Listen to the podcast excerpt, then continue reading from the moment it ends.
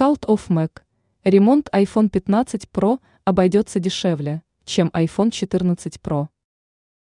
В 2022 году компания Apple объявила, что две последние модели смартфонов будут иметь съемную заднюю панель. Это нововведение упростит и удешевит ремонт. Компания исполнила это обещание, и iPhone 15 Pro действительно получил съемную панель. Издание Колтафмак отмечает, что последняя модель телефона будет оснащена задней панелью из титана, которая прочнее нержавеющей стали. Заднее стекло теперь заменить намного проще, что также отражается на стоимости официального ремонта. Сейчас примерная стоимость замены заднего стекла стоит 169-199 долларов.